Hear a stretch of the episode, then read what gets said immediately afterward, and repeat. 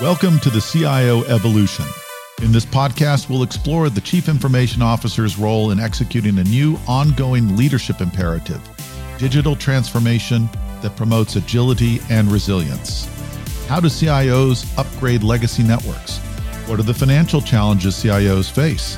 And what are the security measures that are required in the new work from anywhere, mobile, and cloud based world? I'm your host, Chris Jablonski, Director of CXO Revolutionaries and Community. Today, I welcome back Dr. Ken Urquhart.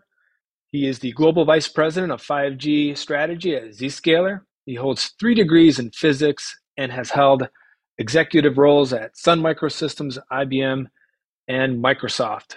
Ken, welcome to the show. Thank you, Chris. Great to be back here. Hello, everyone. Ken, last we spoke, you mentioned that Zscaler was a recipient of the Intel Network Builders 2022 Titanium Winner Circle because of 5G and edge work that uh, you and the team have contributed. Mm-hmm. what earned us that distinction? Let's start there. Well, uh, it's a great honor. Intel calls out partners who add value to their ecosystem of uh, customers you have to meet certain performance feature benchmarks, be involved in cutting edge applications of their technology. You have to have solutions available, virtualized, and cloud ready, uh, while additionally adding value at the uh, new edge computing environments and have 5G integration. It's all about driving next gen solutions and transforming the network from device to edge to cloud. And I've been honored that Intel found uh, our technology uh, valuable at the edge in their uh, and 5G efforts, and that we're working together on some really exciting things. One of which we're going to announce at Mobile World Congress uh, Barcelona for security and critical national infrastructure. That's impressive. Well, Zscaler and Intel have been working together a long time as we uh, are all about performance in our solutions, all about consuming the latest technology from them. It's all about leveraging their unique capabilities to provide faster, better service to our customers because we are all about high data movement, high bandwidth, low overhead, low latency uh, solution. We can't be causing uh, you know big delays, big problems in customer networks when they're using us to monitor their traffic to provide them with the highest levels of cybersecurity. We're essentially helping to establish that low latency, high bandwidth edge environment mesh, if you will, of the future with players like Intel. Absolutely. Cybersecurity does not stop in the cloud, it does not stop on the device. More and more, we're going to head out to the edge, meaning you're going to want to have vault like was it Gartner, I think, said 70% of the data generated will be generated at the edge, consumed at the edge, analyzed at the edge. Things like let's let's look at image identification. Uh, 4K cameras connected by 5G, and you want to know what's happening in the frame. And you put a deep neural network at the edge. It's inferencing. It's saying, I'm seeing the following things in your image. And then you want to act on that locally. That huge amount of data doesn't have to hit the cloud but for the outcome from it, what things I see in the scene, the timestamps, that can go back to the cloud for further analysis as well as have action at the edge. And, but you need cybersecurity on all that traffic, and we're there to provide it. What is uh, the relationship with um, Open RAN with some of the telecoms? Is this uh, a place where Intel and other traditional IT vendors are also stepping foot in? Well, yes, Intel actually has, uh, just focus on them for the moment, has both um, a radio access network solution and a 5G core solution that they offer to partners to then add additional value and bring it to market. And we've been working with them on how you apply zero trust into both those parts of the solution, as well as, you know, we were also privileged uh, over this year to be able to contribute on uh, cybersecurity for Open RAN to this country, United States, enduring security framework. Yeah, I saw the report uh, that came from CISA NSA on the Open RAN security assessment, which I believe Zscaler also participated in, right? Oh, yes.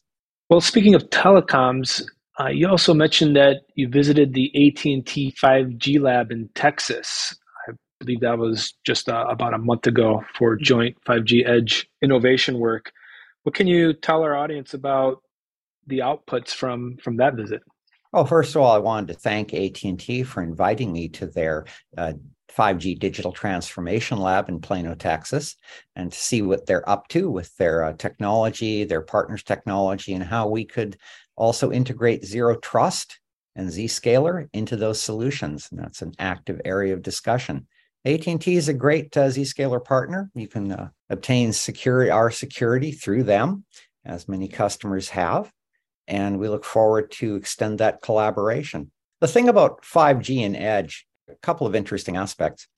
Private 5G for enterprise, you can do it entirely yourself, get your own radios, get your own 5G core, and get your own edge compute, get your own radios, and use uh, United States Citizens Band radio spectrum uh, to transmit your data wirelessly. And that's a large expense. It's a new area, unfamiliar to a lot of companies. And you have to provide your own cybersecurity end to end. With a telco, you can get the radios from them. You can get edge compute. You can use their core in the cloud but you can still keep your data private and on prem.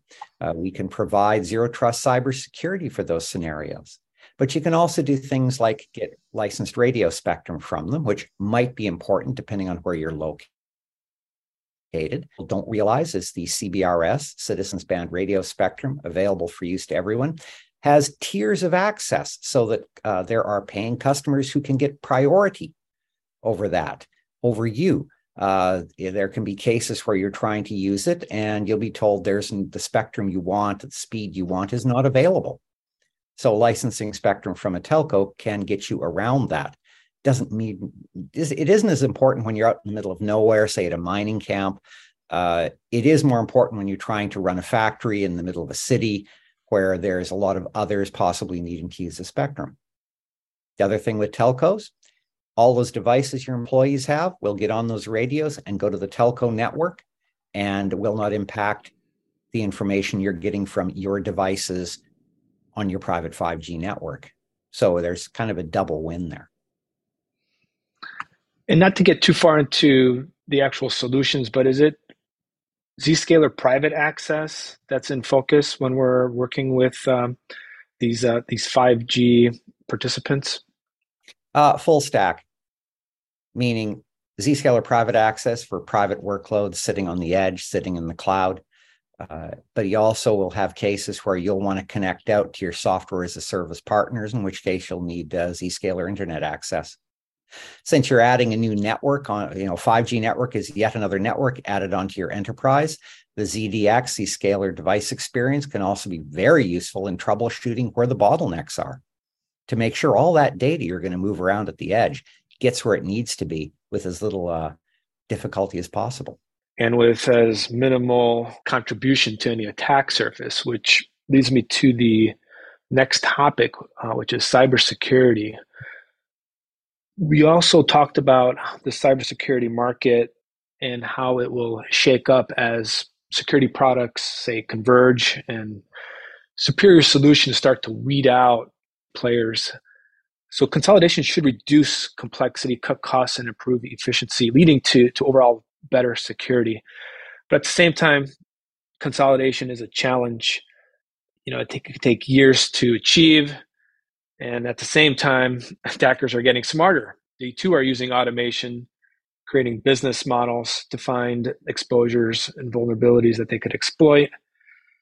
So, what does the confluence of these two trends mean for security and IT leaders? Yeah, uh, consolidation in any industry is almost inevitable. It is always customer driven. If you need to buy five or six different technologies and integrate them yourself, you'd rather buy them from one source, one point of contract, one point of support. It also helps in cost efficiencies. When one company provides you the stack, there's an economy of savings that you get. And the other one is customers tell uh, their companies they source from, they say, I'm paying you X, I'm paying other companies Y. Why aren't you putting that feature into your offering? Because then I can pay you X plus a small percent instead of X plus Y. I learned this 30 years ago. It's how companies come to dominate markets, the ones who can get there faster to give what customers want in an integrated stack. There's also, uh, you know, efficiencies associated with that. When you use multiple solutions, you typically linearly pass through each solution. Your data goes through a long sequential series of tests and examinations. Whereas when you're getting it from a single partner that integrates, all those pieces fit together and can often be applied in parallel. I mean, this is what we do in our zero trust exchange is we apply everything from data loss prevention to ransomware detection to uh, packet filtering, all done in parallel. It's one of the reasons you get that high efficiency with us. And we're being driven by our customers to do more. So, yeah, it's inevitable yeah, it gets you what you need as a customer faster. It becomes basically going down a checklist of things you want instead of things you have to buy, integrate, and manage and troubleshoot on your own. That calls to mind best of breed versus platform.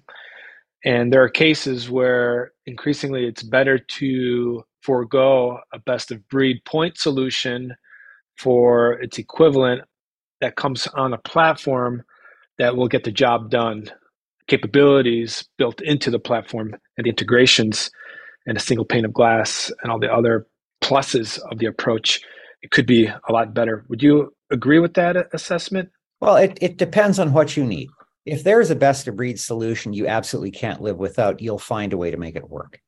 On the other hand, if you've already got an integrated supplier and you're going to say, I want that feature in my product and they provide it for you, if it doesn't meet your needs, you're going to keep on them until it does. And your supplier better be smart enough to know they have to optimize that offering. So it becomes it becomes inevitable that customer pressure is going to drive what you do. And you know, at Zscaler, I know I, one of the things I love about our company is that we pay a lot of attention to customers' input.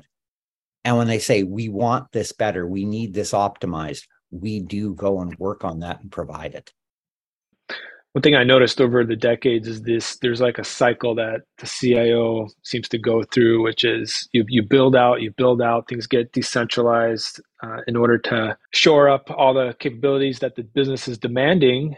And you have all these net new projects without realizing that you're adding so many more vendors, right? Look at the Martech landscape. There's just so many players promising to deliver so much to the CMO. Similarly, in cybersecurity, thousands of vendors are now battling in the same space and more and more startups are coming about but that seems to always the cycle of rationalization and then back to expansion is that ever going to end i think that's an inevitable part of our business new technologies emerge some go nowhere some gain dominance and then they're inevitably they have to be incorporated into what you're already doing you can't have arbitrary growing complexity. It becomes unmanageable beyond a certain point, and then suddenly consolidation happens. Yeah. Yeah, we've seen it quite a bit from data centers to servers, all the way down to where we're at today. So, from your perspective, Ken, is there is there a paradigm shift on the horizon that will finally close uh, some of these security gaps through more automation and consolidation and just hiring more smart people to help figure this out? Or will it come down to regulations, perhaps like a Sarbanes Oxley equivalent that will be bestowed upon you know the enterprises from the SEC? Or do we treat cybersecurity as an engineering problem to be addressed directly in the software design? Well, in fact, we're taking all these approaches. Regulations are interesting in that regulations then need to be enforced. How far do you want to go? Where does a government start and stop? How much is too much? How much is too little? That comes with experience. It's why regulation always lags technology. At the same time, you know, in the United States, especially, we take the approach private industry probably knows what it needs to be doing, and we encourage you to do it. And if you don't, then there'll be regulation. You know, we saw that with the uh, zero trust executive order for critical national infrastructure that happened uh, last year. It's basically said, we think private enter- private industry can handle this, and we're encouraging you to get on with it. We'd like to see your plans. but we know that we're not going to sit there and dictate any one single solution. There's a series of guidance that we give you that we'll expect you to follow because it's not good to have. Remember, uh, Colonial Pipeline uh, couldn't bill for its gasoline. So we had shortages. We had companies unable to take delivery. We had uh, state, you know, cities on the east coast of the United States declaring uh, energy emergencies because ransomware got in their system. You know, it's not good enough for the status quo. You know, in this industry, hackers are always moving ahead. For gosh sakes, I can take open source software freely downloadable off the internet and craft brand new exploits that can pierce firewalls. I can shut down antivirus on a machine. I don't even have to know how to hack. I just need to know how to run a script and put in a few commands, and the payload's generated automatically. And it's been that way for years now. You can't just pretend that it's all okay, that I can continue taking what I bought five years ago and continue depreciating it. You'll get hacked. The cost of getting hacked is going up the impact to your brand, the impact to your customers, the impact to their loyalty to you as a supplier, as a partner goes down. If you're and, and in a world where managed services are starting to dominate, if it's not available, it's a big deal. Think, think about a container port get shut down due to ransomware. Commerce stops. Millions upon millions of dollars lost to the companies involved in trying to move materials and cargo through those ports. There's a big price and it's getting bigger every day. You know, it's like we said, why, why zero trust? You don't have to use zero trust to protect every aspect of your business, just the parts you don't want hacked.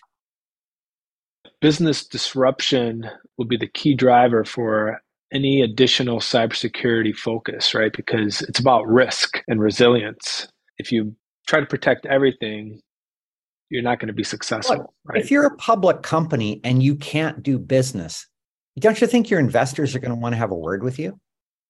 How, how do you go to them and say, yeah, I didn't implement zero trust, and an employee randomly clicked on an email they thought was an invoice, and my whole company's infected with malware?